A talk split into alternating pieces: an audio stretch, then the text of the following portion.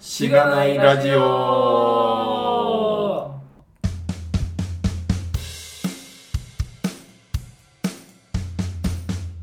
はようございます。おはようございます。本日もゲストの方をお迎えして、本日もっていうか、前回に引き続きね。うんまあ、我々の中では、あの、同じ日なんですけど、えー、お送りしております。水流さんです。お願いします。お願いします。えー、前回は結構ですね、水流さんのこれまでのキャリアの話、割となんかいろんな案件の話を ポロポロ聞いていきながら、そうですね。まあ、SE コミュニケーション大事だね、みたいなうん。話とか、まあ、無理してはいけないということ、人に頼るということとか、なんか、ちゃんと調整しなきゃいけないよね、みたいな。なんか、請負いとかの、その受託系 SIR の生存戦略みたいな感じでしたね。うん確かにそうですね。この中でなんかこう、死なないためには、うん徹夜しないためには、はいはい。どういうタイトルなんだか知りませんけど。まだ考えてない考えてないけどね。今時点ではうんはい。そうですね。みたいな話をしたと思いますが、後編だと、まあちょっと前編でも話したんですけど、まあちょっと転職活動を始めてますみたいな話のお話とか、まあその多分前に、まあ知らないラジオを結構聞いていただいていて、まあミートアップとか参加していただいてるかなと思うんですけど、まあその辺の話をですね、この辺の話を我々が聞くのは恥ずかしいけど、聞いていけたらなと思ってます。はい。はい。はい。よろしくお願いします。お願いします。よろしくお願いします。えー、そしたら、ポッドキャストの紹介を早速しましょうか。はい。このポッドキャストは SIR の SE から Web 系エンジニアに転職したんだが楽しくて仕方がないラジオ、略してしがないラジオです。題名の通り、SIR から Web 系に転職したパーソナリティのズッキーと、神が、近況を話したり、毎回様々なテーマで議論したりする番組です。しがないラジオでは、フィードバックをツイッターで募集しています。ハッシュタグ、シャープしがないラジオ、ひらがなでしがないカタカナでラジオでツイートしてください。しがないラジオ、ウェブページがあります。しがない .org にアクセスしてみてください。ページ内のフォームからもフィードバックをすることができます。感想、話してほしい話題、改善してほしいことなどつぶやいてもらえると、今後のポッドキャストをより良いものにしていけるので、ぜひたくさんのフィードバックをお待ちしています。はい、お待ちします。お待ちしてます。おー。3回目。3回目です。メイメイキングしがないラジオって感じで、なんかいいですね。そうですね。確かに、テスト出ないとね、はい。生では見れないですからね、な確かなか。かに。はい。そしたら、えっと、まずどの辺ですかね、しがないラジオの話しますか？そうですね。なんかそう、それが言いこちら訳されてが、時系はい。列的にはね。そうでですね。しがないラジオ。はい、しがないラジオ聞き始めたきっはい。かけというか、どの辺だったんですか？そうですね。しがないラジオ聞き始めたのは、多分、えっ、と、去年か。去年の2月か3月ぐらいですね。ほう。でなんかありました？えっ、と、あ、きっかけはもともと、あの、ズッキーさんやガミさんも聞かれて、リビルドはい。エはいはいありますよね。で、それを、あの、通勤時間に、なんつうか、やることないんだよねっていう話を、ちょっと同僚とポロッとした時に、あ、僕、リビルド聞いてるよ、みたいな話を聞いて、で、それでしたんですよ。で、やっぱ、満員電車に乗っちゃうんで、む本とかも読めないんで、うん。音楽を聴いてたんだけど、それもなんか同じ曲ずっと聴いてると飽きたんで、まあなんか、っていうようなところで話したら Rebuild 勧められて、聞いてたら、あ、やっぱ面白いじゃんっていうのがあって、で、それで Rebuild 以外にも他のポッドキャストとか、あの、エンジニア系のものを何個か聞き始めてて、それでしがないラジオに到達したおうはい。なるほど。結構オーガニックで、そうですね。ツイッターとかではなくツイッター見てとかじゃなくて。そうですね。えっ、と、ほん、ツイッターとかやられてるっていうのも全然知らなかったですね、その時は。で、刺さったキーワードはやっぱり SIR って書いてあったんで、あ、これは多分はあるあるが聞けるなっていうので、聞き始めたらやっぱり刺さって、い。はい。はい。で、そうですね、結構散歩、長距離の散歩とかするとき、外出とかするときに、あの、聞かせてもらってましたね。うん耳が寂しい時ね。のみさん理論で言うと。うん。そうですね。耳が暇だなあ耳が暇か。耳が暇な時に聞くっていう、僕言いますけど。それもありますけど、なんか聞いてたら結構楽しくっていうかニヤニヤしながら聞いててんで、あ、これはもう、なんていうか、これを聞くために散歩しようっていうような感じで逆になりましたね。あの、うんわかります。これを聞き終わるまで歩けば結構カロリーとか消費できるんじゃないかとかあ、ってそれはわかりますね。で、戻りはまた別の番組聞いてっていう感じでやっ確かに。てたんで。ランニングとかそんな感じですね。ん。確かに。そうですね。シガナラジオ聞き始めるきっかけなんか何パターンかありますよね。結構、鉄拳ポッドキャストを探してて、なんかこう、なんか鉄拳ポッドキャストまとめみたいなのに書いてたりするじゃないですか。ああ、ありますね、なんかね。うん。もあるし、まあ普通に、最近だとこう、SI 脱出マニュアルを読んだら、なんか、ポッドキャストのことが書いてあって、そこから始まってきたうんうんみたいなのもあるし、なんか普通に知り合い、ゲストの知り合いとか。が聞き始めるみたいな。それでも結構、鉄拳ポッドキャストを聞こうって言って見つけていただいたっていう感じですね。そうですね。なんかそれ聞くと、あれですね。よくあるカンファレンスとかで、なんか、ビム使ってますとか VS コード使ってますってシール貼るのあるじゃないですか。はい。あれの同じパターンでしがないラジオを聞き始めたきっかけとかで、確かに。どのぐらいのとこにばらつきあるのかとかってちょっと見てみたい気はしますね。そのアンケートを取れば、こう、流入をどうやって増やせばいいか考えられるかもしれないですね。うん。そうですね。なるほどえこう、とりわけ好きな回とかあるんですか？そうですね。はい。振ってくれてありがとうございます。で、超和的な質問。ですね。えーっと、聞いてくださってる、聞いてくださってると嬉しいなと思いますけど、やっぱり SP35 の池さん回ですね。はあれは、池さんマジ天使って書いてますけど、自分のメモで。いや、あの、女性的なとかそういうの全然なくって、単純にこの話を聞いたからこそ、なんつうか、うん、動き出そうとかっていうのを本格的に考えたっていうやっぱきっかけですね。うんで、ちょっと失礼な言い方になっちゃうかもしれないですけど、池さんの、まあ、は、なんていうか、出られてた時って、大体、新入社員がに、で入って2、3年目の子そうですね。で、池さんが影響を受けたって言われた上司の方って40代ぐらいって言われて、自分から見たらその上司とかに当たる側うん。になってたじゃないですか。うんっていうのもあって、俺は、俺はって言っちゃったすいません。あの、私はこういう子がいた時にどこまでのことをしてやれたのかなっていうのをちょっと思い始めて、うん。で、考えると、なんというか、そういう人たちを育てるのは、誰かがしないとっていうわけではないですけど、うん。してあげることで、なんかこういうふうに変われる子もいるんだっていうのを思った時に、もう、あ、なんかやろうっていうふうに思い始めたっていうのがありますね。うん。ああ、そういうはい。風に見、見られてたんですね。聞かれてたというか。まあ、あの、それ以外にも、ミートアップの時に話したように、本当に背中を押されたっていうのもありますけど、うんそういう、あの、二つのパターン、あの、上の人から見た感じと、まあ、純粋にエンジニアとして、開発がしたいんだ、でしたっけ？池さん言われてたの。うん。っていうのもあったっていうのがありますね。うん。確かに。池さんの回の話した内容を軽くさらっておくと、結構なんか上司の人がなんか社内勉強会主催するようになって、でそこに参加したりとか、なんか二人でスクラムやろうみたいなはいはいはいはい。話をして、なんかちょっと自分たちでこう、スクラムやってみて、で、そこから仕事が楽しくなったみたいなはい。話と、まあ転職活動をそこから回し出して、みたいな話。そうです、コミュニティ活動をやり始めて、みたいな。うん。はいで、まあ割とそのきっかけに、まあこれも我々が言うのはあるんですけど、しがないラジオとか、なんかそういうコミュニティとかで背中を押されて、そういうところに踏み出したみたいな話があって、まあなんかしがないラジオ駆動人生みたいな セリフが生まれて、まあタイトル僕らがつけたんでね。確か言ってました。あ言っそうです。しがない駆動人。そう言っててね。タイトルは言ってましたねそのままタイトルにしたというか。感じでね、僕が泣きそうになりましたっていうから、嘘だろっていうはいそうですねこ。とがありましたけど、まあ嘘ですけどね。本当です、本当です。みたいなですけど、まあそこのね、背中を押すとか、なんかこう、上司を見て、なんかこう、変われたみたいなはいところがあったってことですね。うんうん。だそういった意味だと、上司を見て変われたっていうよりも、まあ部部下って言い方もあれですけど、後輩を見て変われたって人もいるんだよっていうようなことも、なんか、これに出た、あの、しがないラジオに出たってことで伝えられたらいいかなっていうのもあるし、まあうん僕と同じように、あの、ずっと SI で、まあ、正直若若くなくてっていうような人で続けてる人も、まあ、ある意味変われたりするよっていうのが伝えられればっていうのは、ちょっと思いがありますね。うん。うんうんうん。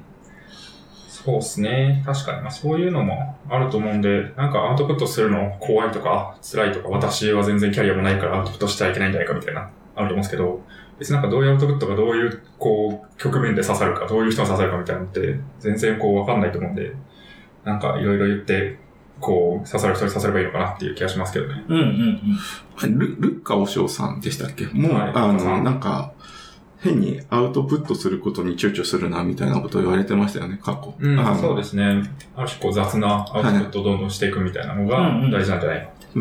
で、その時に、あの、例えば100人の中で1人にしか刺さんなかったとしても、1人にさえ刺されば、それは出したものが、あの、いいいものだし、まあ、そうではなくても自分自身にとって何か変わるきっかけとか、まあ、そういったものとかにつながればっていうのはあるんで、やっぱり、でき、だ、できるんだったらもうそういうふうにアウトプットっていうのをしていけばいいんじゃないかなっていうふうには、まあ体感として思いますね。う。うんん確かになその辺もこう、違うラジオで、例えば池さんとかのこう会を聞いて、こう、みずるさん最近結構アウトプットというか、いろんな場に出てったりとか、なんか前回の最後の告知とかもすごいいっぱいあったと思うんですけど、なんか割とそこがきっかけになったりとか、変わったところだったんですかね。そうですね。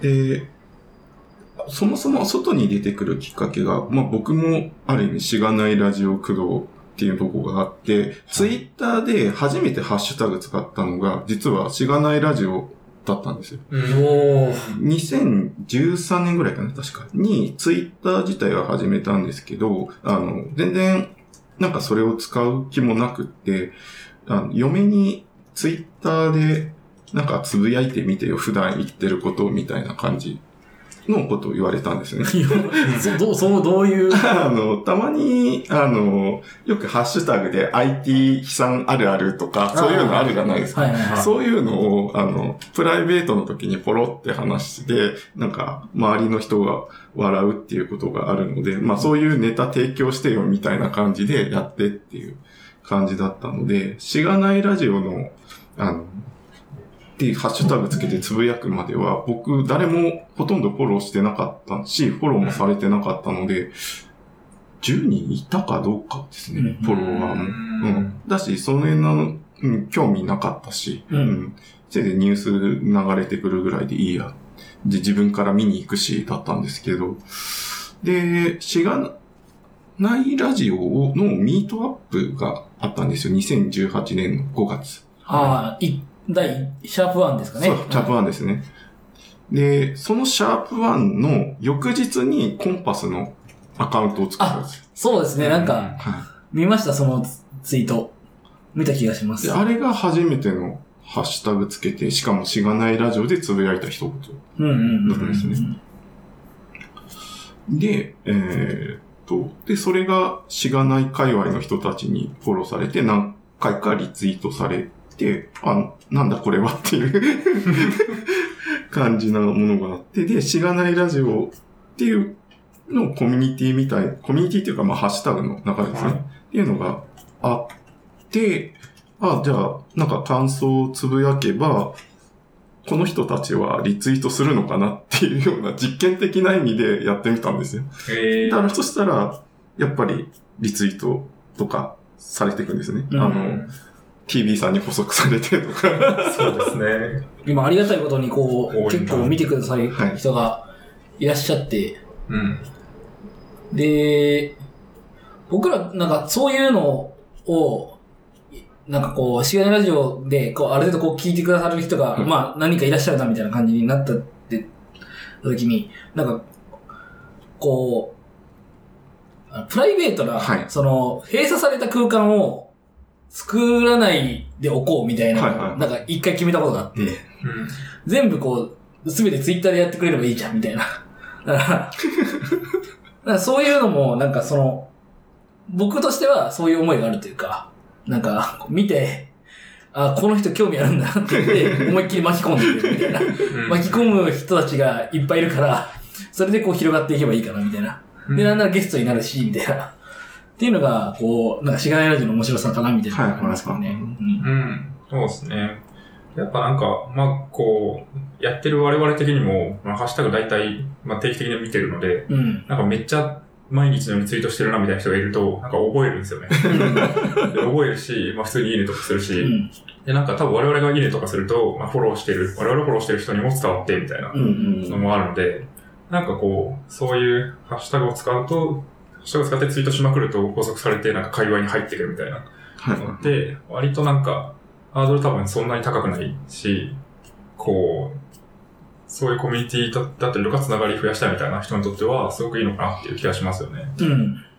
まあ、共通の話題があるのがでかいですよね。うんあの、コミュニティに集まった時、何かに集まった時に、実はしがないラジオ聞いてますって言ったら、あ、私も聞いてます。どの回いいですか？あの回、あの回っていうような会話が、で、やっぱ弾むんで、うん。うんそれは大きかったですね。それこそ、あの、ズッキーさん、ガミさんが知らないところでしがないラジオのコミュニティって、なんか大きく広がってるんで、うん。ええはい。勝手に飲み会したりしますよね。ええそうなんですか？いや、そんな大規模なやつじゃないですけどね。ああ。あの、界隈で飲むみたいな。知り合っ、それをきっかけに知り合って仲良くなったから、じゃあ飲み行こっか、みたいな話といやー、か。それめちゃくはいちゃ嬉しいですじゃないですか。そうです嬉しいやつですね。うんそれは。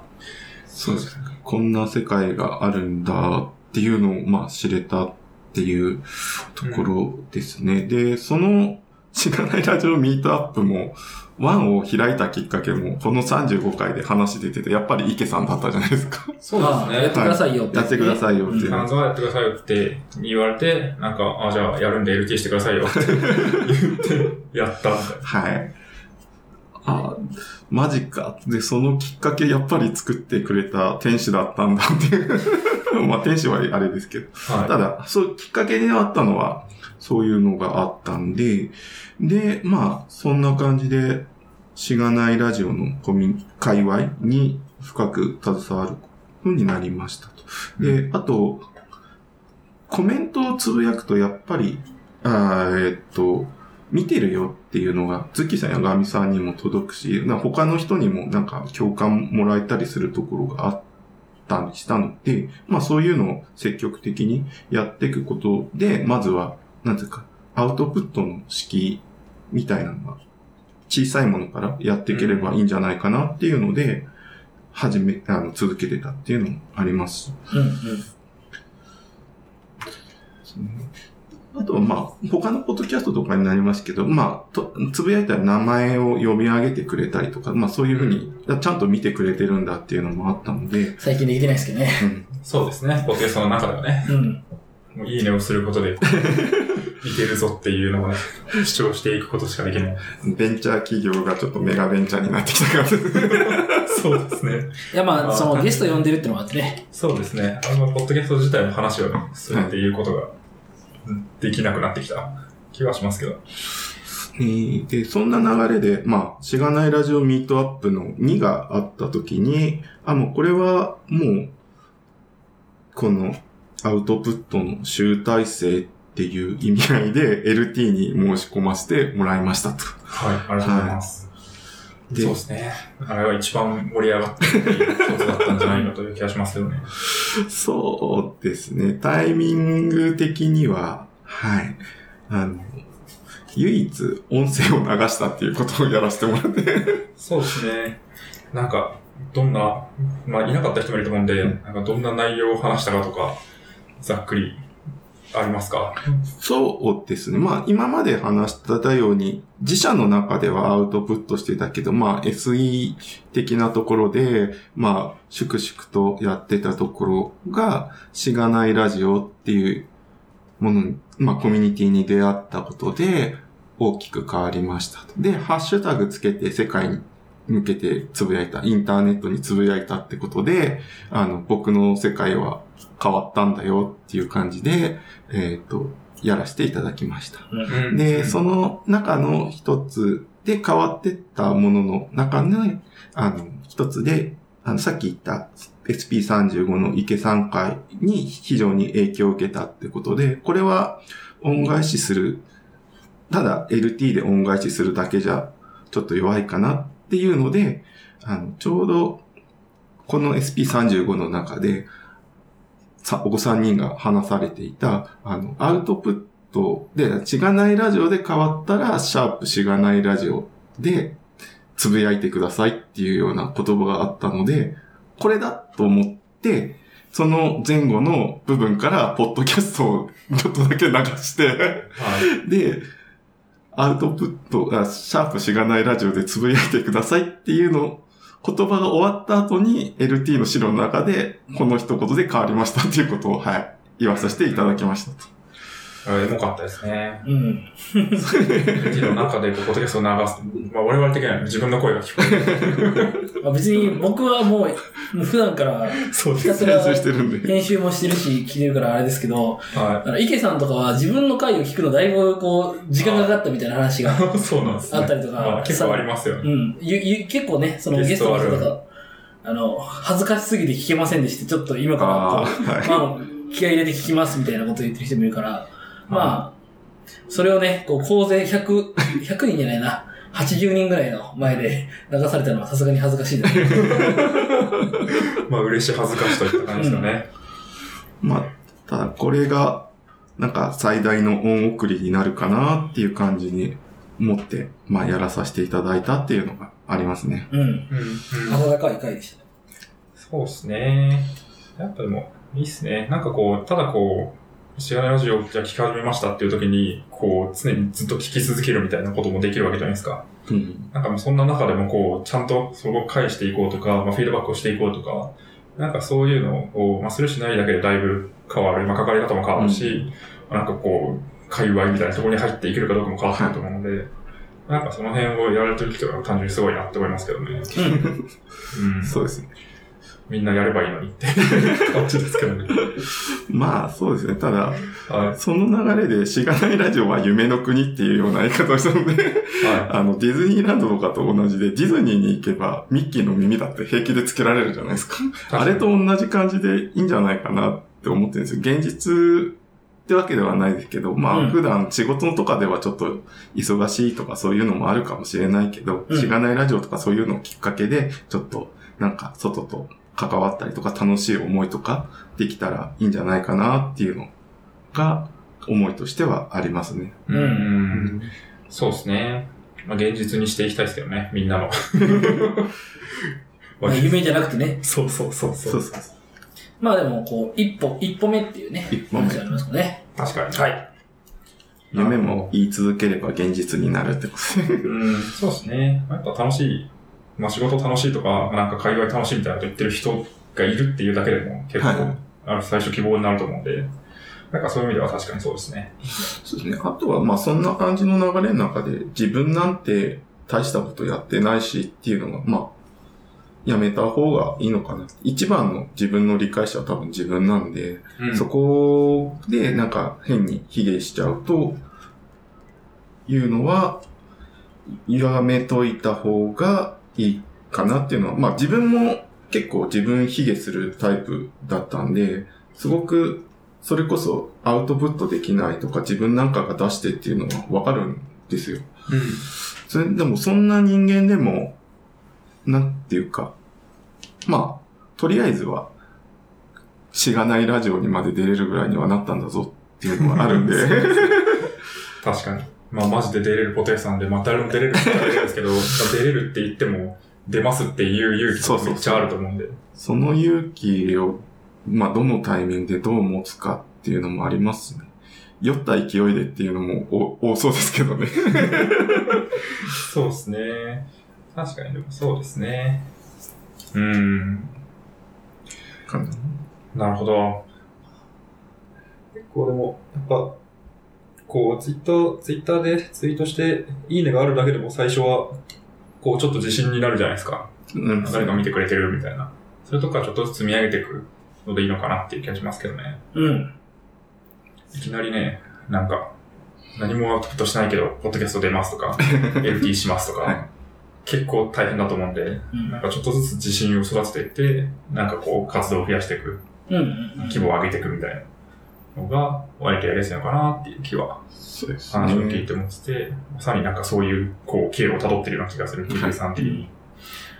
うん。そういう意味ではなんかこう、あんまりこう、なんか、僕らも始めた時は、ガミさん4ヶ月目とかで、あ転僕も半職してから。転職してから、まあそうですね。8ヶ月と、僕は8ヶ月とか、うん。とかで、まあ、下手しい、だからそう言ってもおかしくない、その、自分なんてって思ってもおかしくないような 確かにね、よく始めましたね、タイミングの時ポッドキャストを。にやったっていうのがあったから、そこなら出れるかなみたいなのもああるんじゃないですかね。うんう。うんん確かに、まあそうですね。うんここでハードル下げてみたいな。うん。うん。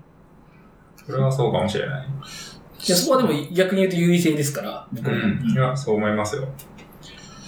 だし、そういうことを後押ししてくれるような人たちもいるじゃないですか。あの、うん。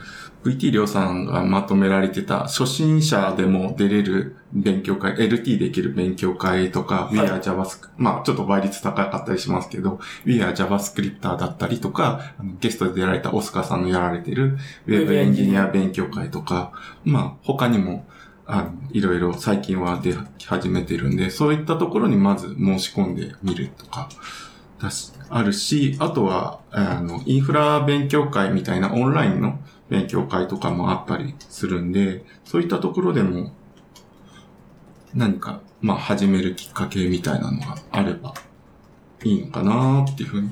うん。そうですね。自分がやれそうなことから始めるっていうのはいいのかなっていう気がしますけどね。ね、ツイッターやってれば、こん、やることになったんですけど、誰か助けてぐらいに言ったら、それこそ助けてくれる人いるかもしれないですね。こういうふうにすればいいよとか。うん。いそうですよね。ね、全然いる気がしますね。うんハッシュタグとかつけると多分誰か見てくれて、そこからなんか、サポートしてくれる人が出てくるとかね。うん、確かに。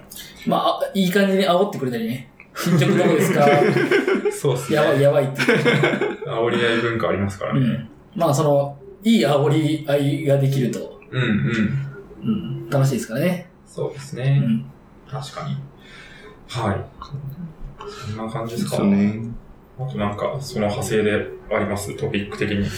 転職活動転ですか職活動ですか？転職活動ですかね。そうですね。完全 SIR 脱出マニュアル、今見直してます。ありがとうございます。いや、まあ今、もう新刊出るからそっちでそうですね。確かにね。違いますかこれが、このエピソード出てくる時にこれにはもう出てるかな、さすがにね。商業版が出てるかも6しれない月中ぐらいですか？19 18 18。そうですね。若干遅れるかもしれないですけど、まあ、6月中には出る予定かおなって感じです。何も知らないんでね。僕も楽しみですよ。すごいそうで。すね。賞が増え憲てるんですよ、ね。法もらえるのかな、これ。憲法もらえるんじゃないですか。わかんない僕もよくわかってないです、まだ。はい。まあ、そんな別に、そうですね。転職活動を始めてると。さらっと。はい。流しましょう、まあ。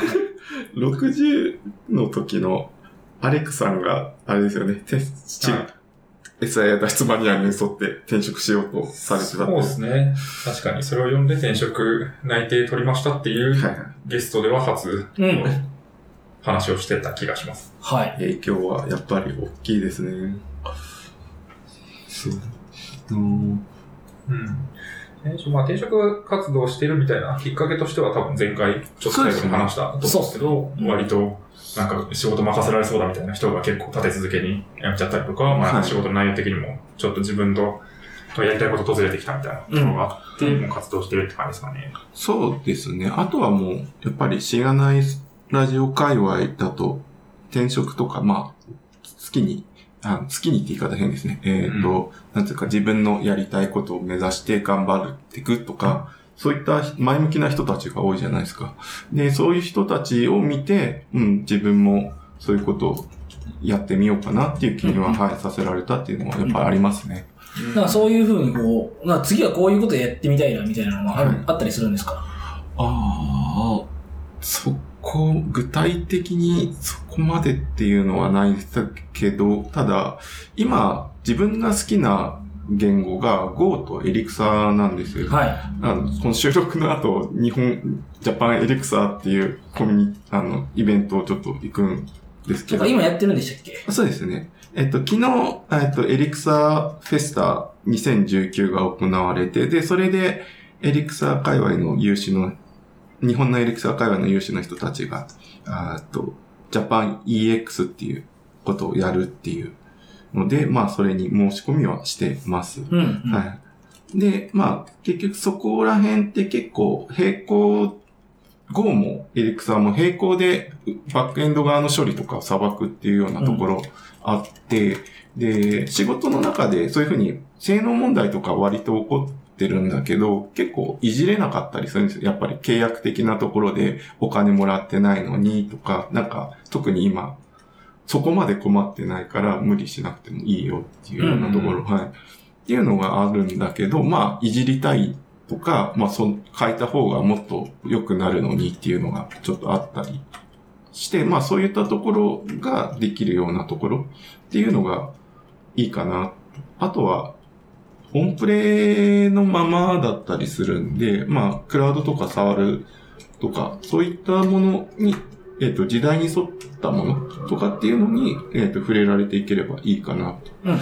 まあ、個人で触るのは全然できなくはないですけど、やっぱり、あの、ノウハウとかそういうのを貯めていくのって、企業とかそういったところでやってるのが、早かったりしま早いですよね。うん。早いし、大規模なトラフィックとか、まあ、で実際のね実際、ノウハウって、やっぱやらないと、わかんないですから、ね。養殖じゃないはい。リクエスト数を。うーん。そうですね。天然物の。天然物のリクエスト数。アシト FM ですかはい。ちょっと、そうそうですすねでね。一部の会話にしか分からないネタを振ってきましたけど、今。昨日、え結構そういう、なんかこう、技術的なところをこういう風に触りたいみたいなのが、まあ今は多いみたいな感じなんですね。そこも多いですし、あとはアジャイルな開発してたんで、まあそこら辺でちょっと携われたらいいかなっていうのはあります。で、今って常駐してるんですけど、なんつうか、で、ジャンルが違うんで、他の人たちはインフラとかそういうところで構築されたりとか、サーバー云々でやってたりするんですけど、私は一応立場的に純粋にアプリケーションのエンジニアっていうような感じで入ってるんで、他と人とあんまり組むことがないんですよ。うん。で、一人で、下手したら誰ともきっちり話さないで帰るっていうような場合もあって、なんか寂しいなっていう。うーん。まあ雑談とか話しかけに行けばいいっていうのもありますけど。まあなので、そういったところで、ちょっと、今、派遣、あ派遣で行ってるっていうようなところも変えれたらいいかなうん。で、ちょっと話が前後しちゃうんですけど、もう一個挙げてた、えっ、と、エンジニアの葛藤、技術とビジネス、どこで折り合いをつけていくかとか。ああ、はいはいはい。で、140時間未満と180時間以上。まあこれ、時間は、あの、一般的なとこで160から200っていうのもあると思うんですけど、いわゆる派遣で行っちゃうと、何時間いてくださいって契約だったりするじゃないですか。うん。で、それより何時間より下だったら逆生産するし、何時間以上だったら、あの、残業代とかも生産するっていうような契約。で、この契約のままやってると、その現場でめちゃくちゃ効率化したとしても、そこに居続けなきゃいけない時間がずっと発生しちゃうんですよね。うん。う。うんん。なんか、やることないのにここに居続けてどうすんだろうっていうのは結構あるんですよね。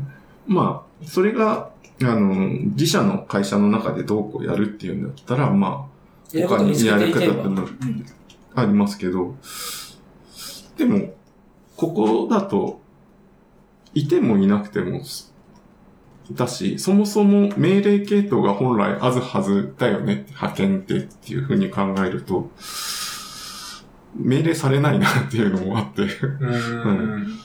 で、定期的に保守とかは発生するんで、そこの作業っていうのは発生するし、いや、積極的に聞きに行けよっていうのもありますけど、で、え、積極的に聞きに行って、で、えっ、と、まあ、いろいろやって、それで、ど、どうするのっていうのがあるんですよね。思ったんですよね、ふと。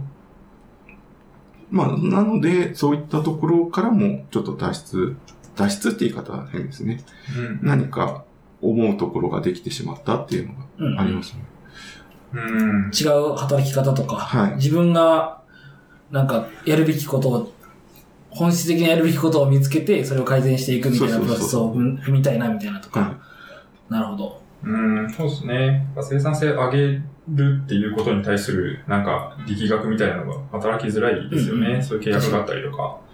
まあ、あるいは工数見積もりとか、まあ、これは多分マニュアルに書いたと思うんですけど。うん確かに確かに。なんか、まあ、もう何回も喋ってる、その、テストをきっちりやると、なんかこうバグ出なくて、バグが、数が、みたいな話とか、あその辺もこう、その、じゅ請負関係による、なんか、やらなくても、なんか、むしろこう手を抜いた方が、あの、こっちとしてはメリットになるみたいな問題がそうなんですよね。あるってことですよね。人入れるさ、な、あの、効率化しない方が、ううんんお、お金になるっていう言い方は変です。工数は増える。で、うん工数イコール金額とかになっていくんで、うん。うん、増える。まあそういった意味だったら、それこそ、その現場に行って、そこに座ってるのが自分の仕事だって割り切っちゃいさえすれば、そうですよねね。僕は仕事してるんだって堂々とは言えるけど、それでいいのかっていうのも。そうですよね。極端な話別に座っているだけで別にそれがお客さんにバレなければ、それが一番いいですからね。工数はどんどん増えていって、売り上げがどんどん上がっていって、うんみたいな。人はどんどん必要になるよね、みたいな。何もやってないから。そう。で、たまに聞くエクセル閉じて開いて繰り返してる人とか、本当にいいんですか、あれは。いや、一瞬なりかけたことがあったので、まあ、やることないし、やることない仕事してる感をでも出さなきゃいけないみたいな。うん言う、言う、そうそうそう。なので、コンソールとか開いて適当に、ダーって流してると仕事してる感を演出できるので。悪悪い人はすぐ YouTube とか見始めて怒られるんですけど。確かにツイッター見てるわけにいかないですからね。そうですね。なんか全然関係ないですけど、エディター上でツイッター見れるような拡張とかありますよあ、ありがとうございます最近できましたね。なんか、最近、仕事してる風でツイッター見るみたいな。確かに確かに。そういうの、うんブラジン、あの、そういうの使えば、逆に そう。自由に。自由にツイッター見れる。まあ、ツイッター見てるだけでいいのかって話ありますけど。最近は JavaScript がちょっと増えたんで、やりづらくなってますけど、Links っていうテキストのブラウザーで、コンソール上で Web の情報だけ見るっていうのもできますんで。そうか。単純に HTML。そうそうそう。あそう HTML のテキストで読むんで、はい確かに確かに。め、めっちゃやってるように見えますけど、ちょっとだけですからね。そう、そうだと思いますけど。いや、なんかそんなことをしなきゃいけないぐらいだったら、なんか必要な仕事をどんどんやっていったりとか、成績を上げたりとか、ねなんか事業にとって何がいいのかとか、プロダクトにとって何がいいのかとか、そういうことをやっていきたいですよね。仕事どうせやるんだったら。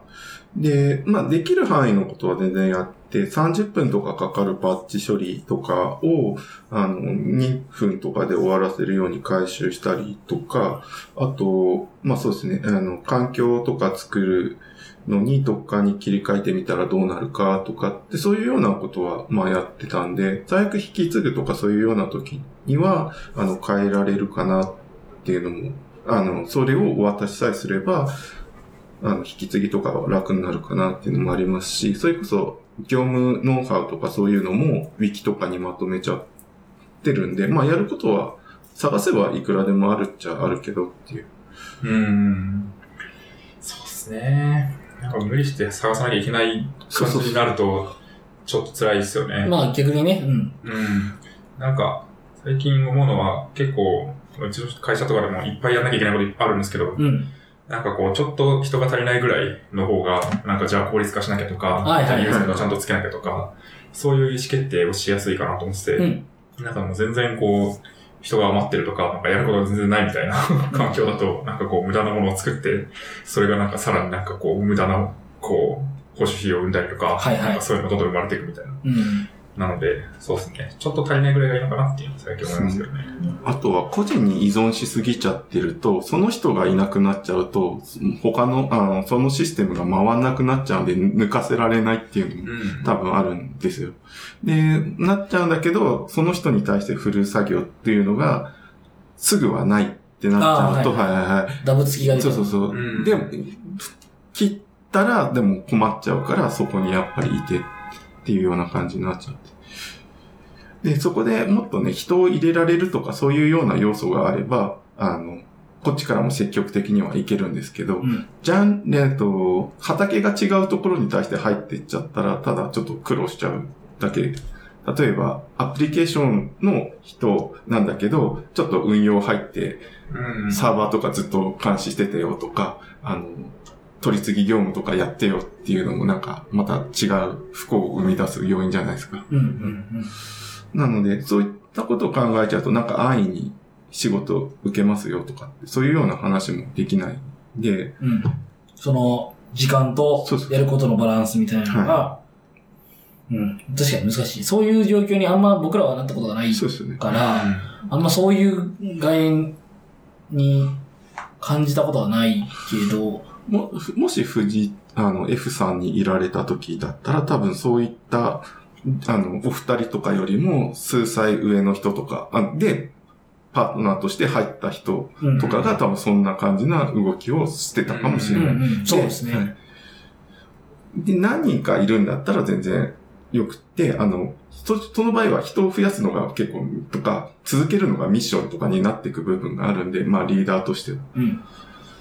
でも一人になっちゃって、かつ、それこそさっき言った、あの、ぬ抜かされもしないしっていうぬるま湯的なところになっちゃうと、うん、このまま使ってカエル、茹でガエルになっちゃってていいのかとか、そういうところも思いましたね。で、うんただ、そこもすぐには変えられないんで、まあ、コミュニティ、あえっ、と、定時後とかのコミュニティとか勉強会とか、まあそういったところにいろいろ出るようにして、っていうのをやって、で、そのフィードバックを自社の社内の勉強会とかそういうのにフィードバックしていこうかなっていうのを、ちょっとやってたのが昨年ですね。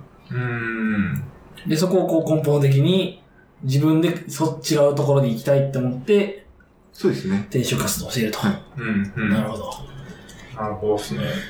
転職活動、なんか、始めてますっていうと、具体的になんか、もう面談とかまでされてるんですか？えっと、そうですね。カジュアルをな、2、3やって、一、一箇所今、面接採用フローに乗っかって。あ、そうですね。出してっていうところですね。まだ、ちょっと、そ、詳細までは、いあの、言わないんですけど。まあまあはい言えないです。だ そうですね。うん。うん。結構もう直近でそういう風なとこ決めていきたいな、みたいな感じなんですか？あの、派遣契約とかになっちゃうと、だいたい1ヶ月先までに連絡入れなきゃとか、契約結んじゃうときに3ヶ月とか何ヶ月とかってなっちゃうじゃないですか。まあ、突き詰めちゃえば、そこは、あの、派遣で出してるんで、会社側が他の人を用意できさえすれば問題はないはずではあるんですけど、まあそこは、あの、SIR ママニュアルに載ってましたっけ？わなるべく円滑にうんっていうようなとこだと契約の切れ目的なところを狙った方がいいのかなっていうのもちょっとありますね。なるほど、なるほど。うん。いやそうですね。ーまあ一回ね、なんかあの、勉強会とかで、あの、あったじゃないですか。そうですね、ありましたね。あの、うん。Go の、今 Go 僕も勉強してるんですけど、はまあそこでね、Go の勉強会にお会いして、ああ、なるほど。あんまりそういう勉強会に行かれてるイメージなかったんで、ああこれはもしかしてそういう、もしかしてそういうあれかなみたいな。い。活動の延長活動の勉強かなみたいなことを思いながら、見ておりましたね。うんそうですね。純粋に好きだっていうのもありますけど、まあまあそこも含めてですね。うん。うん。さっきちょっと話しましたが、ゴートは好きだったんで、ゴー界隈のやつは結構出て、まあ、黙々会とか出てたりとあーはいはいか、はい。何々ゴーとかってついてたりすると、とりあえず申し込んでいったりとかっていうそうなんですね。あは、いじゃあ知らなかっただけですね。はい。で、また、ズッキーさんと会ったのは、多分その先の話につながる系なので、まあ、今の話の流れで全然合ってると思います。僕は視察に行っただけなんですけど、そうなんですか？うん。いや、ほんほん、そこをこう、嘘ついてもしょうがないんで、うん。はい、視察に行って、あの、指令がい、はい。あの、いたんで、はい。あの、今どうしてるのかなみたいな話もしつつ、うーん。あの時は声が聞こえてきてびっくりしましたね。振り返ったらズッキーさん俺が。でも、は話してるからちょっと やめておこう。知っ てる声するな、みたいな。その指令でずっと喋ってたんですよ。うんうん。なるほどっすね。いや、でもそうっすね。なんか、こう、進展があった頃にまたいろいろ聞きたいっすね。そうですね。ってことは、ミートアップ4おー確かに。か、もしくは、などで聞けると。うん。こうぐらいで何か話してもらえたりするゲ ゲストラッュシュとかまた作っていただいて、それに出す、出てとかっていうのもいいです確かによね。あの人は今みたいなうんコーナーができるといいかもしれない。はい。他なんかありますか？そうっすね。話したいところ、いくつか挙げていただいてるんですが。ね。軽く触れるだけにしとこうかなってとこですけど、あの、さっきうさまるの話してたんですけど、これは、あの、結構、まあ、SI のやつで、えー、なんていうかな。自分が物作んなきゃいけなくて、で、調整して、もう自分は物作るのに専念しますって話をしたんですけど、やっぱり、その、プロパーの マネージャーが忙しくなって全然構ってくれなくなっちゃって、それで全部の客との調整から議事録作るから、ドキュメント作るまでっていうのを全部やっちゃってた感があって、で、これはただ自分がメインでやってたんで、あの、ちょっと、んなし、そのまま続けたいなと思ってたやつだったんですけど、まあただ、心は疲弊するんで、っていう時に、まあそんな時にうさまるの動画が、ちょうど YouTube かな？に上がってたんですよ。で。それを見て、癒されてたら好きになったっていうところですね。なので、何かしら癒しは大切っていううん話です。うんまあ、そただそれが好きすぎちゃって、あの、うさまら会なんていう、そういう、それこそ、はい。リア充な集まりっていうわけではないですけど、どんな人たちがいるのかな。絶対、絶対こういうの好きな人って若い女性とかが多いから、行ったら浮くよなとか思いつつも、うん。でもこ、この好きさは伝えたいっていうのがあって、はい。だい、うん、のがあって、ちょっと行ってきたっていうのもあります、へーまあ、年齢層はいろいろだし、私よりも年上の男性の方とかもいらっしゃったので、あ、うんよかったっていうのもあったし、まあ、エンジニア以外の人たちとのつながりっていうのもちょっとできたんで、それも良かったかなと思ってますけど、ただそれもこういうふうにイベントとかそういうのに出てたんで、ちょっと行ってみるかっていうような感じですね。うん。うさまるって今、あれですね。思い出したけど、あの、本田翼と LINE モバイルの CM とか出てましたね。そうですね。それで踊ってんのを見ました。それで知ってたんだ。なるほどね。はい。僕 LINE あんま使わないのになんで知ってたかなと思ったんですけど、はい。確かにね。本田翼好きですもんね。本田翼が好きなわけではない。あ、まあまあ、すまあ好きな部類ではありますよ。なんかこだわりがあるんですね。なるほど。本田翼を追いかけてると言うと、その追いかけてはないですよ。はい、ごめんなさい、ぶっ込みました。えー、うさまら会ってなんか、何するんですか？いや、本当にうさまるの人形を持って集まって、ご飯食べて、雑談して、で、一緒に写真撮って、で、写真撮るのはうさまるの方ですね。ぬいぐるみを集めて。あ本当だ、なんかツイッターのまとめ、関東うさまら会まとめっていうツイッターアカウントがありますけど、普へ通に写真が上がってて、僕も、バンされ、される前だから多分、いると思いますけど。そう、そうか、パンされたんでしたっマンされたんですシャドーバンされてますね。あの、けはい。通常のバンじゃなくって、あの、シャドーバンって言われて、なんか特定のハッシュタグと URL とかつけた状態ではいリツイートすると、あー一定条件の人には見れないっていう。センシティブな内容を OK にしてる人とか、はい。そういう人には見えるんですけど、そういうのをちょっとセキュリティ的に絞ってる人とかには出てこないっていう。出てこないっていうのは完全に出てこないんですか？えっと、自分は出てくるんですよ。うんで、自分のフォロワーにも出てくるんですけど、うんあの、イベントとかの不特定のハッシュタグとかの時には出てこない場合がある。人にあまりこう見えづらくなるというか、そうです見えづらくなるみたいな。てか、そうか。だから僕、しがない、シャープしがないラジオでの検索を流してるんですけど、うん。そこに水流さんが出てこないのは僕がそういう設定にしてるからか。なるほどかもしれないですね。で、それは、そっか、それ解除しよサーチサジェスト版っていうらしいですね。う。うーん。それ、なんか、り、なんか、ななんでなったんですか？ねえっ、と、確かに。公式には、あの、ツイッター社は公式にはそういうことしてないよとは言ってるんですけど、裏はいで機械学習的なところで勝手に処理してるんですよ。で、その中で、ハッシュタグをつけて、とか URL とかつけていると、うん。あの、広告とか宣伝とか、はいはいはいそういう系統に分類されるんで、それが、それに引っかかると、一定期間なりなんなり、あの、そういう、相手に見せないっていうような動きになるみたいです。へえなる。ほど。でうん宣伝アカウントそうです、そうですそうと。判断されてしまったみうんたいな。うんうん。今解除しました。うんで、僕は割とそういうのにイベントでつぶやこうっていうようなことをしてるんで、えーまあ、発信するんですけど、まあそこの内容的なところでも、なんか、宣伝アカウントなんじゃねえのっていうふうにうん判断されてるんじゃないかなっていうのがありますね。あ、出てきた。出てきました。その設定でしたか？うん。これがシャドー版か。センシティブな。センシティブな内容を表示するやつですね。うーんあの、そう、だから、ハッシュタグ、しがないラジオを、えー、流しているスラックチャンネルがあるんですけど、僕らの。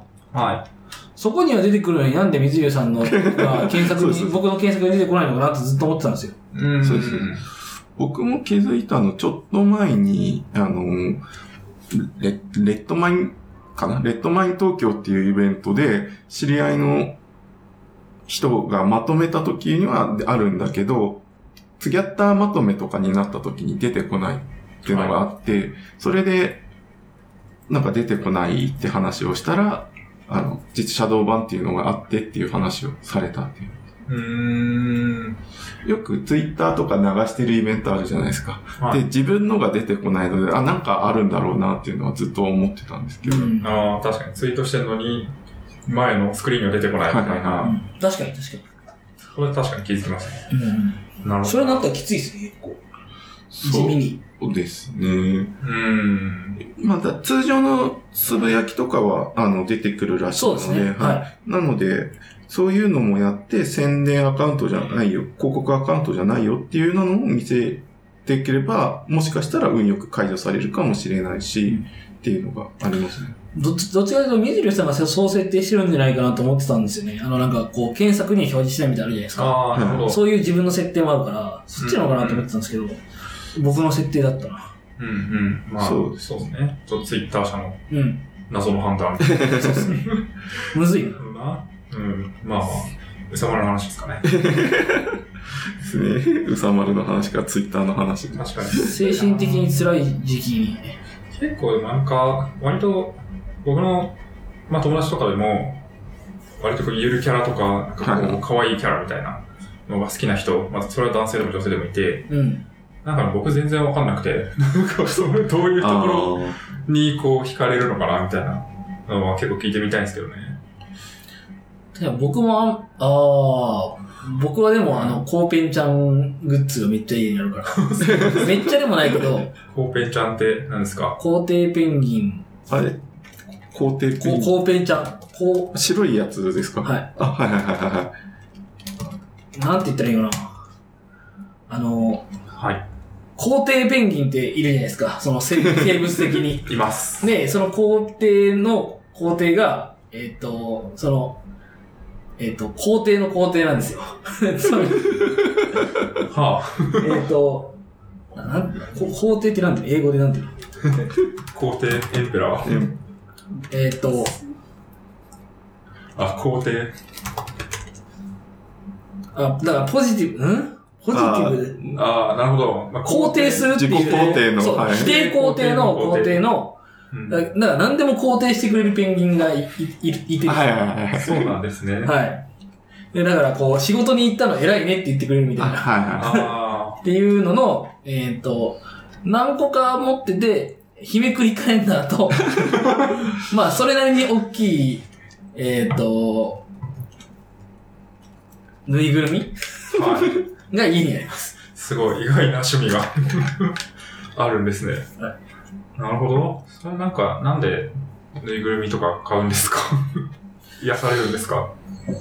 い。癒され癒さますね。れることもあるんじゃないですか。そうなんですね。うん。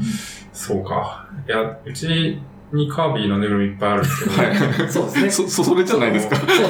そそれは僕僕の奥さん、じゃない奥さんの。ああ、そうです。配配偶者の、奥様の。配偶者のものなんですけど、なんか、枕とかにしかしてないんで、僕は。なんか、これは必要なんだろうか、みたいな 気持ちになるんですけど。できれば、できれば捨てたい。まあ、できれば実家に送り返したいみたいな気持ちなんですけど。それ、うちの奥さんと同じ。あ、そうですね。あ、本当ですか？ぬいぐるみが増えると怒られるっていう。まあ、僕もでも、そう、ぬいぐるみあんま増やしたくないから、一個だけにしてるんですけど。うあん。あ、なるほどね。いや、うん。まあ、可愛いのわかりますよ。はい。まあ、そんな感じかな。より、よりど、よりどころじゃないですか。いや、でもあんま確かに僕も、はい。そういうの分かんないなと思ってたけど、そういえば、うちにいたわと思って。今回ちゃんだけはちょっそうそうと特別なんですね。だからそういう感じなんじゃないですか。なるほど。説明ができないんですよ。いや、あの、エンジニア猫好き説とかあるじゃないですか。ああ今、犬とか。多分、それの延長だと思います。い。うーん。確かに。なんで猫好きなんですかね僕別に好きじゃないんですけど。好きじゃないっていうのはなんか何の感情もないんですけど。別に、だから、まきでも嫌いであ、もない。可愛いとは思う。可愛いとは思いますけど、なんかまあ飼いたいとか、猫動画を見ていたいとか、それはない。どうやって、こう、なんていうの、辛いなっていう時には何をしてるんですか？ガミさんは？えー、ゲーム？ああ、まあまあまあ、ストレスを発散してるわけ。そうですね。うんひたすらゲームをして、あ、俺強えなってなって、自信を取り戻す。俺強えよ、す もモンハンで下級クエストで、リオレイヤーをめった叩きにするとかそんな感じです。多分そうですね。多分。わざと弱い武器持ってって、なかなか倒せないんだけど、ダメージは全然受けないとか、そんな感じですか？そこまでひどいことだったんですけど、かスマブラして、なんか応募にして、勝ったね、みたいな。うん。そういうのありますよね。ゲームそういう風に使うんですね。ゲーム僕なんか、FPS とかやって、はいマジで強い奴らにボコされて、なんかこう、逆にこう、ヘイトバックみたいな、とかあそう、そういうこともあります。無双は確かにしたりしますね、そういう風ので。それけど三国無双とかちょうどいいですね。うんこう。多分 RPG とかだと、なんかこう何も考えずに、あ。こう、レベル上げとかしてると、もう大体勝てるんで、没入するんですね。そうですね。うん。何も考えない時間を作るっていうのはありますけど、うん。確かにな。うさまるはでもなんでいいんですか？うさまるじゃなきゃダメなんですか？僕はうさまるでしたね。その前は、あの、LINE のブラウンが好きだったんですよ。ああいうなん、か、とぼけた感じ系のはい。ものとか、なんか素朴な感じなものが好きでしたね。うん。なるほどな結構じゃあ一貫して、なんかそういうゆるから、ゆるキャラずっと好きなんですね。そうですね。まあね、ゆるキャラには正直ブラウンとうさまる以外はそんなでしたけど、まあただ猫は好きだったので、うん。そういうところかなーっていう。はい。なるほど。わかりました。分かってないでしょ。理解、理解はしましがガミさんの分かったは分かってないですね。た。共感はしないが理解はしたみたいな。ああ、はいはいはい。まあまあそうですね。そうそうそうそ。そうの、まあ、そう、そういうもんだと思います。まあ言語に置き換えればいいんじゃないですか。Java 好きって人もいるけど、じゃあ JavaScript しかとか、そうそう、リスプとか、そういう感じだと思いますよ。まあ、そうですね。うん、確かに。そう、そうだと思います。かな、はいそうですね。あとは、一瞬だけ拾うと、あの、ゲームの話が出たんで、はいまあ、世代なんでしょうがないんですけど、ときメモが好きな人、もし聞いてたら友達になりましょうってことだけ。似てるのか まあ、世代によってはいるんじゃないですか。いるのかな？まあ、岩島さんあたりの年齢って言い方も、あれか。割とでも、うん、リスナー、技術書店とかで聞いてますみたいな人の中では、結構僕らよりも上の人がい人たら、割といるんで、ときメモ、ときメモが好きなんですか？好き、ああ、そうとですね。きめもの良さって何なんですか？ときメモの良さなんだろう？キャラしかないんじゃないですかね。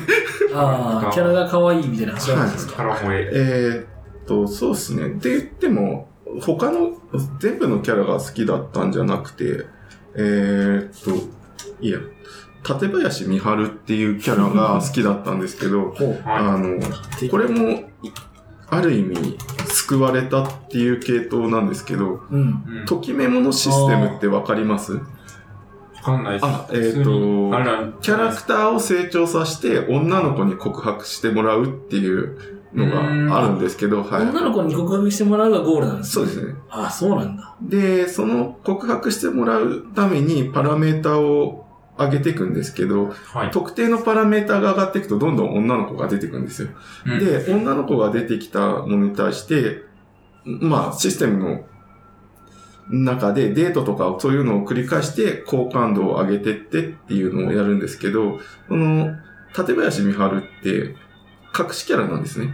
へで、隠しキャラで、なんで出てくるかっていうと、あの、主人公のことをずっと好きなんだけど、あの、はい告白できないでいるっていう。で、えっ、と、救済、救済キャラって言い方も変だけど、あの、要所要所では出てきて、名前がわかんないんだけど、最後に、あの、誰からも告白されないときに、えっ、と、一定の確率で、条件さえ満たしてれば、告白しに来てくれるっていう救済キャラなんですよ。う。うんん。へえ。で、大体この救済されるときって、あのシステム的に女の子に爆弾っていうのがあって、はい。あの、デート行ってとかしなかったりとか、他の子と仲良くすると、勝手に、あの、爆弾がついて、で、い一定数何のアクションもないと、爆弾、あ爆弾が爆発するっていう。で、勝手に嫌われるっていう。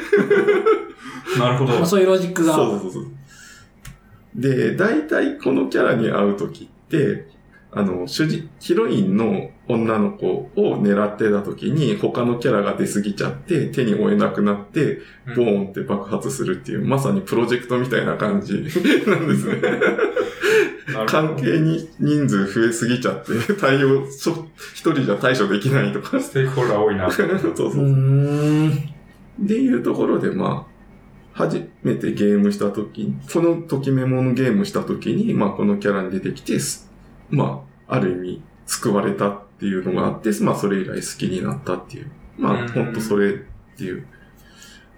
僕もこれ買ったときは別にギャルゲーとか興味なくて、あ当時、プレイステーション版で出たときにすごい人気になったんですよ。うん。で、それを、その前に PC エンジンって言ってわかります？存在はあ、。存在は、はい。で、出てたのをリメイクして出したのがプレステ版だったんですけど、その PC エンジン版とかで、えっ、と、持ってたらプレミアつくんじゃねえかなぐらいな、うそんな感覚で買って、で、プレイをし、たまたまやって、で、やったら、あの、ハマったっていうですね。で、あとは、萌えオタトークになってますけど、いいんじゃないでしょうか。あの、キャラクター CD みたいなのとか、あとドラマ CD とかあったりするじゃないですか。ありますね。そういうのを買ったっていうのが一時期ありましたね。そその時代からあったんですね。いや、んも、その、もうちょいマイクのからの世代とかありますよ。ある種メディアミックスというか、いろんな。商業展開、グッズ展開みたいな中にあるわけですね。にわかなんでその辺は知らなかった。もうカセットテープの時代からありますね。へえ。ルローニケンシンとか、はいはいはいあれの、あの、アニメになる前に、オーディオ、あ、先にテーねプ。そうです。うん。テープ的なのがあったりしたんです。うーん。なるほど。えーすごい。ときめもって言ってわかんない人もいるかもしれないですね。ときめきメモリアルという、はい。ね、今、今更ですけどね。そうですね。あの、その名前自体は知ってたし、なんかガールズサイドとかでこう、お、お、あのそうそう、ギャギャルゲー、ギャルゲーって呼ばれる、乙女ゲ乙女ゲ乙女ゲですねあ、そう、乙女ゲーか。うんですか。って呼ばれるやつもあると。そうですね。いろんな、パなんか2、3とか、4とかも出したりとか、まあそれのから、パチンコとかにも一旦なったんじゃなかったかな。うん、なってそう、うんパチスロとかありますね。で、なってたので、まあそういった意味では知ってる人もいるかもしれないですけど、まあこれはあくまで、そういう人ももしいればっていうつながりでしたと。うんうん。うん、うん。かな？あと、はい。ありなんすかね。あと、まあ、どんなポッドキャスト聞かれてますみたいな話がありますけど、うん。そう。リビルドとか聞かれてて、他になんかどういうポッドキャスト聞かれてたんですか？そうです。さっき話フラッと出ましたけど、アジト FM は聞いてましたね。特にやっぱり T 和田さん回が出たのは必ず聞いてたっうんうんうん。てのはありますね。あと、そうだな。えーっと、さっきフォルテさんの出た青空 FM っていうのもありますし、えっ、と、VT りょうさんが出てた祭りか FM、あと、思いやり FM、もう、モサ FM、めっちゃ聞いてる。はい。で、あとは、えっ、と、チューリングコンプリート FM。はい。はい、最近更新がない。あ、そうですね。悲しで、あい。とは、以前、えっ、と、スクラムマスダーさんが出られてたアジャイルラジオうんはいですかね。あと、そうだな。でめっちゃ聞いてるじゃないですか。すね。うん。ミスリーディングチャットとか、カネさんですか？ちょっと SP のいつかまでは忘れましたけど、お仕事 AM とか、まあ、カネさんのラジオうんですかね。すごい。あとは、エンジニアリング ミーティング、エンジニアミーティングポッドキャスト、へえ。ゲーム、あとゲーム系ですけど、ゲームなんとかとか、猫目なあいつくらいかな。定期購読してたの？すごい。全部聞いてるんですか？エピソード。えっと、全部まではいけてないですつまみ食いしてますね。つまみ食いですね。で、途中購入しちゃった、あしてるものは、あの、勝手に降りてきたりしてますけど、あ、あと深掘り FM もあったわ。うんう。ん。と、最近神さんが聞いてると。はい。そうですね。あれは、おすすめ、おすすめというか、ぜひいろんな方に聞いてほしいっていう。いや、僕も、なんなら2回、2回目聞いてますからね、今。はい。深掘り FM はもう2周してますね。1回目素で流して、2回目にうん。つぶやくという。確かに。まあ情報の密度もね、高いですしね。深掘りめっちゃしてて。めっちゃ深掘り。について。僕らも喋り早いって言われますけど、はい。その、深掘り FM の、うんあ。の、パーソナリティの岩下さんの喋りはもっと早いですから。なんかね、こう、質問をするまでのこう、スパンがめっちゃ短い気がする。あれ、編集してないかったらマジですごいなといや、思って。すごい。なんか、して YouTube とか結構切るじゃないですか。うんそのうんうん、会話と会話の間。その、それを感じますよね。そう、そのぐらいすごい早い。まあ、質問めっちゃ用意してるんだとは思うんですけど。うんうん。そうですね、用意、あらかじめ準備してると話をされてましたね。うん結構周到にやってるのかなって思いつつも、そワーディングとかも、う。うん。それ出てくるみたいな。その、そのテンポで。そうですね。で、ピンポイントで、あ、それ聞きたかった、聞きたかったっていうのが多いんですよね。うんそうなんですよね。質問力がすごい。うん。確かに。いやー、すごい聞いてますね。ですね。あと、あ、そうだ。テック系フリーランスが選ぶ最新、最近の気になるニュースっていう S さんっていう方がやられてるのと、あと em.fm ですね。はいぐらいか。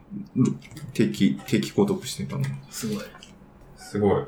もう、大体大体全部ですね。大体一緒というか、まあ、なんていうんですか。こう、その中の一部ですね。他なんすかねあります。うーん。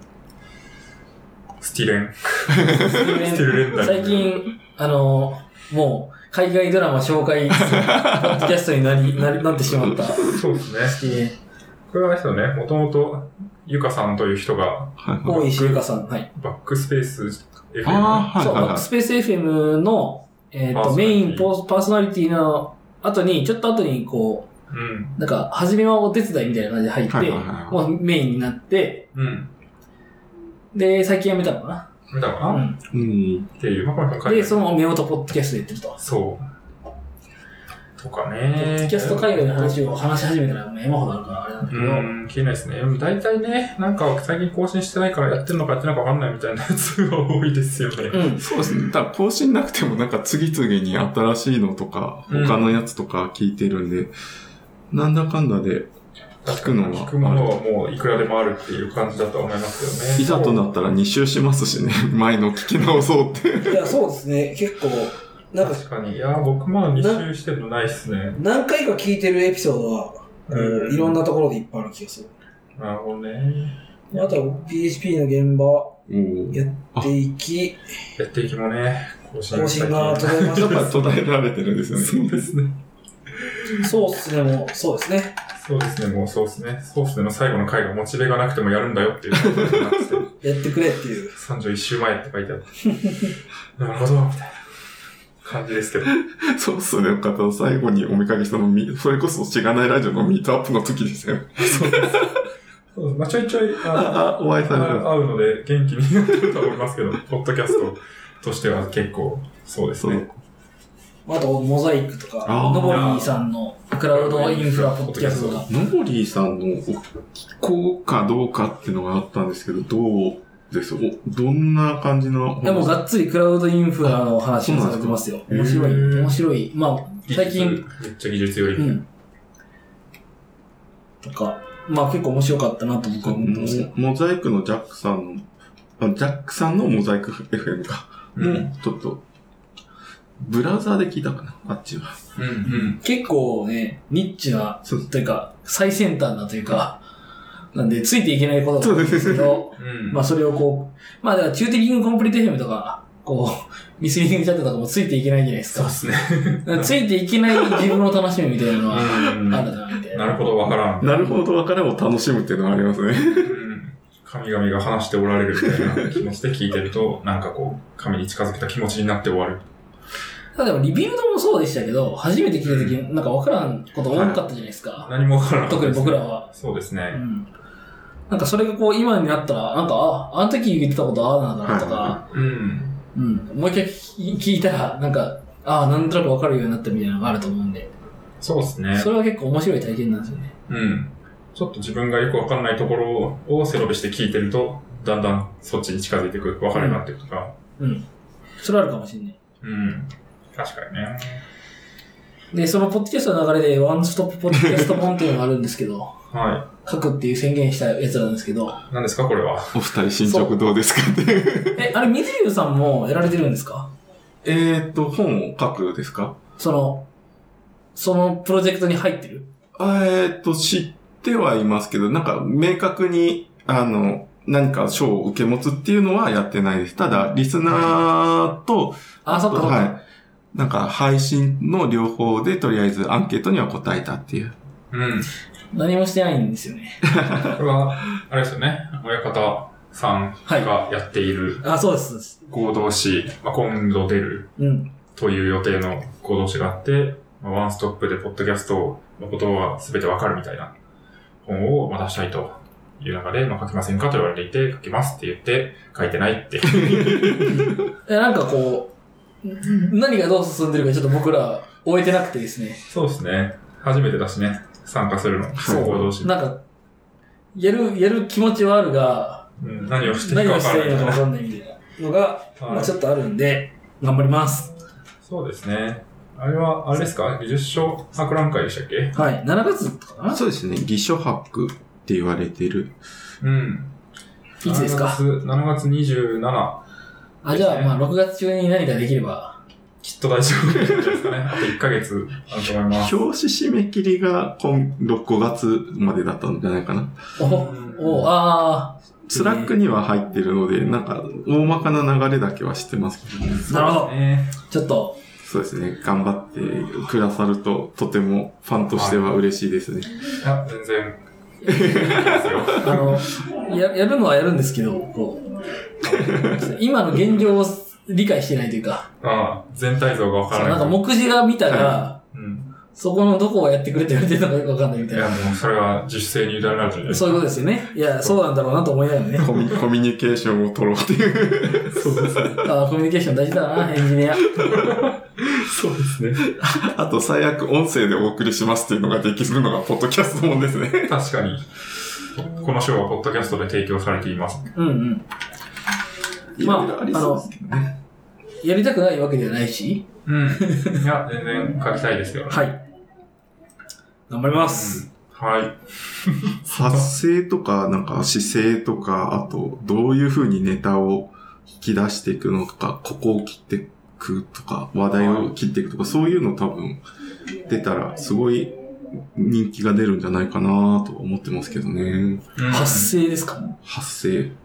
発声出す。そうですね。声を発する。聞き取りやすい声と聞き取りにくい声、こもる声とかあるじゃないですか。はいうんはい。僕、こもったりするんでよく顔近づけられたりこうするんですけど、まあそういうのとかなくすにはどうしたらいいかとか。で、それができるだけで、例えば会議とかでの発言も全然違っちゃうじゃないですか。影響力的な。うん。はい。なんかし、はっきり喋ってるから、あ、この人は、なんかちゃんと分かった上で発言してるとか、信頼できるとか、勝手に相手が思っちゃうじゃないですか。うん。そういうのも、やっぱり喋り方って重要なのかなっていう。そうですね。なんか、な意識してますか？うん。声は声はそんなしてないですけど、まあ、多分なんか話し方だったりとか、なんか構成とか、なんかスピードみたいな、まあスピード速くなりがちなんで、何言ってんだって感じなんですけど、とかはある気がしますけどねう。ん。僕は何も考えてないです。とか、まあ前提知識を、まあ、さっきもちょっとあったと思うんですけど、ああ、そうですね。リスナーがこう分かってないだろう前提知識を適宜補いつつ話すとかは、うん結構どのポッドキャストもやってると思うんですけど、ついついね、こう忘れちゃう、こうリスナーを置いてけぼりになっちゃうと辛いと思うんで、そこを意識するとか、なんかこう分かりやすくするために、こう話し方だったり、話すまあ内容をちょっとチューニングしていくみたいなのはある気がするので、うん。なんかそういうところは書けるかなと思いますけどね。まああと、ズッキーさんはね、もう本当編集についてとか、収そうっす録環境についてとか、環境とかね、その辺もまそういうところあ、その辺はどうなんだろう。まうん。あ、割り当て、割り当てがあれば書くかな。書くんですよ、自分で。はい。きっと。そうですね。そうですね。コラムとして書くとか、そういうのでも全然ありですよね。確かに、確かに。いやー、なんかでも、そうっすね。ポッドキャスト、たくさん聞いてたりとかする中で、結構変わります？いろいろ。聞き始めて変わったとか、なんか、こういうインプットが増えたとか、ポッドキャストを聞く時間取るのってどうなのみたいな人多分いると思うんですけど、うん。そんな無駄な時間、音楽聴きたいんだけどとか、なんか耳にイヤホン入れたくないとか、なんかそういう話あると思ってて。でもその中でポッドキャスト、まあ、細かく聞いてる人はポッドキャスト聞いてる人だと思うんで、あれなんですけど、もっと聞く聞いた方がいいのかなとか、いう人に、ポッドキャストをなぜそんなに聞くのかみたいな。おー趣味じゃないですかね。どっちかというと。あとは、うん。最初、ちょっと触れたんですけど、通勤時間とか、あの、何もすることがない、何もできないか、正確には。あの、ぎゅうぎゅうになってるんで、本とかも読めないしっていう時に、唯一自由にできる、割と自由にしやすいのって音じゃないですか。うんそうですね。で、そういう時に、あの、音で、あの、ポッドキャストで、例えば、リビルドなり、アジトなりで、あの、情報を仕入れるっていうことができるし、うんその話してる人が、それこそ何かのイベントとかで基調講演したりとか講演されたりするっていう、すごい人とかが話されてるわけですよね。で、その話を、リアタイ、リアルタイムなり、まあちょっと時間ずれてるかもしれないけど、聞いてっていうことで、あこういうのもあるんだって言って調べたりとか、そういうのにつながるっていうのは、やっぱりありますね。うん。で、あと、この人がこう言ったっていうのも、やっぱり、ニュアンスまで含めて伝わるじゃないですか。文字だけだと、どういうニュアンスで言ったのかなっていうのも、わかんない時行間がねはいはい。あるんですけど、まあ、声だと、まあ、さっき、あの、パーソナリティの人とかがフォローするとかっていうのもあるけど、より深く理解できたりするのがあるんで、うん。うん、いいかな。で、最悪分かんなかったら、それこそハッシュタグつけて、これが分かんなかったとかって言ったら、なんかすごい人からたまにリプとか来たりするじゃないですか。はい。それじゃなくても、これ楽しかったですって言ったら、それこそ、いいねとかついたりして、うん。宮川さんにいいねとかつけられたりしたら、なんか、それだけなのにテンション上がったりしますからね。うん。ありますよね。ありますね。うん。そういうなんか距離の近さみたいなはいのは結構ポッドキャストの魅力かもしれないですね。うん。でもすごい、なんか、カンファレンスとか、まあ、基調講演で話すような人が、ポッドキャスト話してるみたいな、あると思うんですけど、なんかそれすごい僕も分かって、なんか、めちゃくちゃこう、人気になるじゃないですか、そういう人が。はいなんかわかんないですけど、T 和田さんが話しますとか、なんか、ひろき大地さんが話しますみたいなイベントがちょっと無料でありますと言った時に、すげえ早く埋まると思うんですけど、なんかそこに行く前に、ポッドキャスト聞けよみたいな 気持ちにならないですか？なんか、ここで、ここで話してるのを別に誰でも聞けるのに、無料でしかもどこでも。うん。なんか、すごいありがたがって、そうイベントに行く、まあもちろんなんかイベントに行くことによる価値もあると思うんですけど、なんか、ポッドキャストでこんないい話聞けて、すげえな、みたいなまあ、気持ちになって。そうですね。ポッドキャストも聞けばいいのになとは思いますね。そうそうその、まあ、ある程度イベントに対して準備されてるだろうから、うんまあ、そういうところも、あと新作ネタとかも、まあね、ある人もいるだろうし。うんうん。それこそ話しかけるきっかけになるんですよね。この回でこういうこと言われてましたよね、とか、この話に感動しました、したんですよ、とかってうん言ってば、話題、まずその時点で一個できるじゃないですか。で、まあ、ただ、直接会いに行くっていう人の中で、単に名刺交換だけしてもらいに行くとかいう人とかもいたりするんで、それをするぐらいだったらね、その人の話聞いて、なんか、こういうことにやりましたとかって伝える方が、あの、言われる方も多分嬉しいのかなっていうのはありますね。うん。うんうん。確かに。そうですね。まあ本当になんか、満員電車で聞くとかもありますけど、ポッドキャストを初めて聞き始めた時に、すごいなんか一日の時間が長くなった気がしたんですよね。あもうなんか、インプットに使える時間って全然なかったけど、こうなんか歩いてる時間とか、なんか電車の中の時間とか、なんか家事してる時間とか、運動してる時間とか、そういう時にもなんかこう、同時並行でインプットできてるから、なんかパラレルで二つのことできるみたいな。あ。はい。うん。その感覚はすごい当時衝撃で、やべえ、なんか一日の時間増えたわ、みたいな。チート感があって、うん。そういうポッドキャストを最初に聞き始めた時の、こう感動したポイントだったんですよね。そうですね。前半で僕も話しました。ウォーキングの時に使ったら、その聞き終わるまでを移動に使うんで、ある体を動かしてると同時に情報をインプットしてるっていうのもあるんですよね。だから確かにそれはいいなと思いましたね。う。うんん、うん。ははい。ぜひ、ポッドキャストを聞いてみてくださいって、もう、ポッドキャスト聞かれてます、ね。い。そうですね。はい。ポッドキャストを聞いてない人には、これは伝えられないですからね。うん。なるほどなまあ、そうですね。そんなとこですかね。はい。結構雑多な話ですけど、まあ、まあ、ポッドキャストの話から始まって、しがないラジオの、ポッドキャストの話で締めるっていう。確かにね。結構でもね、いろいろポッドキャスト聞き始めて、まあ、コミュニティも広がったし、まあ、うんインプットも増えたし、まあ、それをきっかけにアウトプットも増えたっていうそうですね。のだけを聞くともう、ポッドキャスト、まあ、いいことしかないな、みたいな 感じだと思って。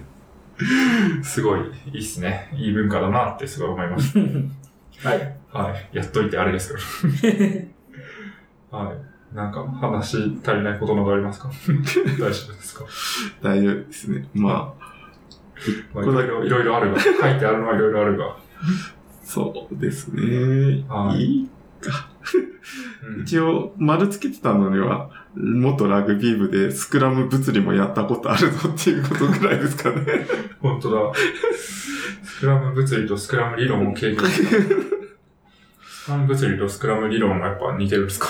全然似てないですけど、ただ、あの、スクラム開発の元、言語は、あの、はい。元は、ラグビーのスクラムから来てるんで、うん。はい。そういう言葉を知ってると、あ、実際にやったぞっていうのは ありますね。ま確かに、スクラムやったことありますって言って、どっちのあ、話どっちの話なんだっていうのはありますね。どっちもやってますって言えるのは強いのかもしれない。で、オリンピックでなんかやる、7人制だけどやるらしいので、まあもし興味があったら見てくださいうん。一時期五郎丸選手がいたことでちょっとだけ盛り上がったんですけど、すぐ下火になっちゃいましたね。うん。ワールドカップがちょっとあってっていうの。で、勝ってみたいなのが。うん。そうですね。そっか、オリンピックではなかったってことですか？じゃなくて、オリンピックはやってたけオリンピッど、ワールドカップとルールが違うってことですか？そうですね。今回は、あの、ラグビ7人ー制普は通15人なんですけど、7, はい7人でやるっていう簡単なルールになってるって。強いとこがもう強いんですよね。ラグビーは。そうなんですね。ひっくり返らないです、基本。うん。っていうのがあって、あんまりこう、はいオリンピックの競技としては、強い、なんか偏りすぎるから、あ、なるほど、なるほど。ずっとこの国が勝っちゃうみたいなそうそうそうそうそう。感じになるってことですね。うん。もうね、僕スポーツを全く見ないので、オリンピックのなんかチケット何何十万買いましたみたいな。まあ買ったっていうか当たるかわかんないと思うんですけど、うん。みたいな話をよく聞いてて、すげえなって思って。エンジニア的には、そうですね。あの、オリンピックのシステムがどんだけで、どういう風に動いてるのか、そっちの方が気になりましたね。うん40分待ちとか出て、で、はい40分経ったらどう、どうなってるんだとか、どれだけあれとしてどうなってたのかなって気になりますよね。受け付けてたうのかん、なんかあるんですか？話題になってましたよね。わかんないです。全然オリンピックの情報は完全に入シャットダウンれない。してたんですよそう。興味がなすぎてやめました。そうですね。朝は何時間待ちだったけど、みたいなのがずっとやってて、なんか普通に何百万人待ちみたいなはいはいはい、そうです。感じになってて、ああ、なるほど。その何百万人待ちをどういう風にさばいてたのかみたいなのはちょっと気になりますよね、みたいな。はい、はい、はい、はい。確かに。これでも、誰が、どこが作ったんだろうみたいなのは結構、あの、うんあこのデベロッパーツールとかを見て、あー、ソースコードの中にその情報が入っていないかみたいな。このドメイン誰が持ってんのかなみたいなのを調べたり、ああ、その、え、えどこにデータ上がってんのかなみたいなのを見に行ったりして、けどよくわかんなかった。うん。海外の会社なのかなみたいな。えまあ、隠してんのかなうん隠すようにしてるんでしょうね。まあまあ国のやつだから。うん。国のやつじゃないのか。オリンピックのシステムを請け負う、こう、国際的な会社とかがあるんじゃないですか。うん。あるわかんないけど。毎回同じものを作ってると思うんで。いろんな部分、いろんな国で。まあ、あとは通勤とかそこら辺が来年のオリンピック期間どうなるのかなですね。うんうんうん。そうか。確かに。人が増えるってことですか？めちゃくちゃ増えるんじゃないですか。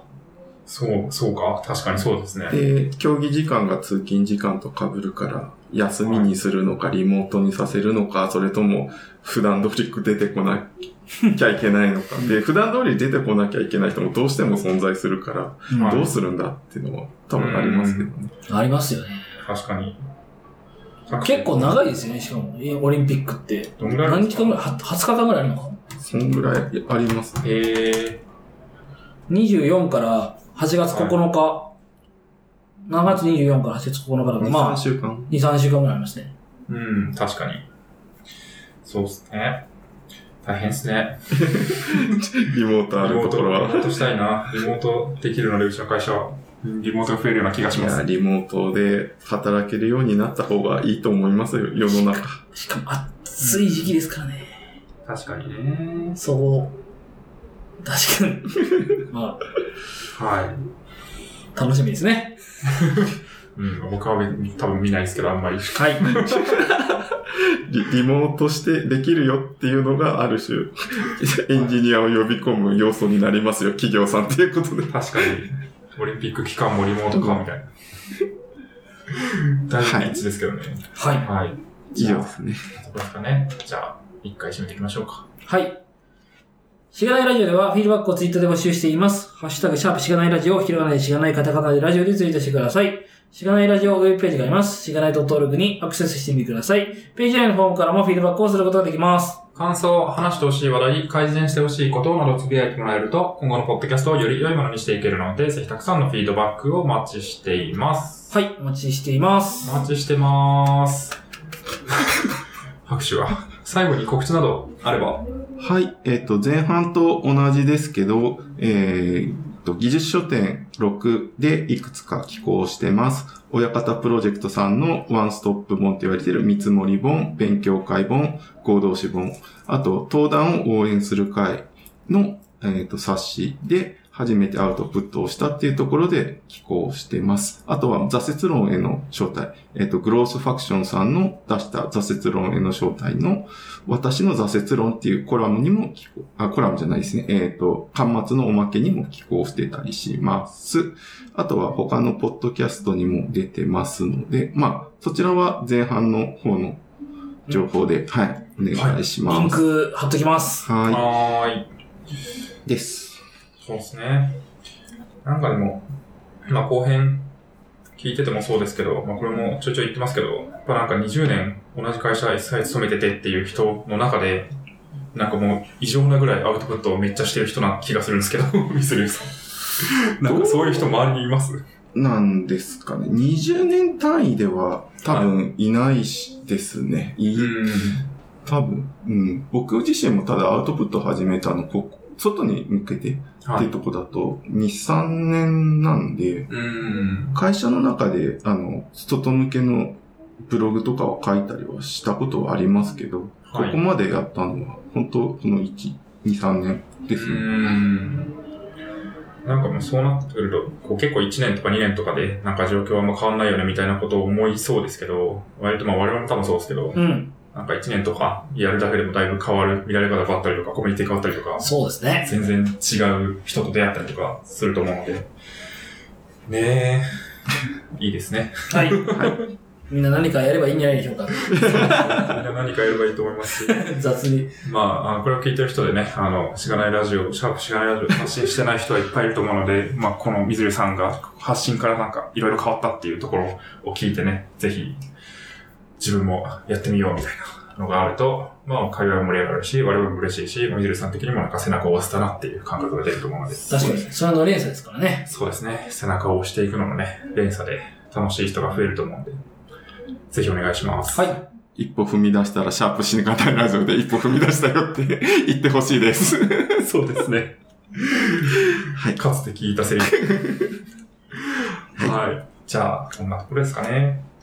そしたら、SP65 の B は前回に続きまして、ミスルーさんをゲストにお迎えしてお送りしました。2回に続きゲストありがとうございました。ありがとうございました。ありがとうございました。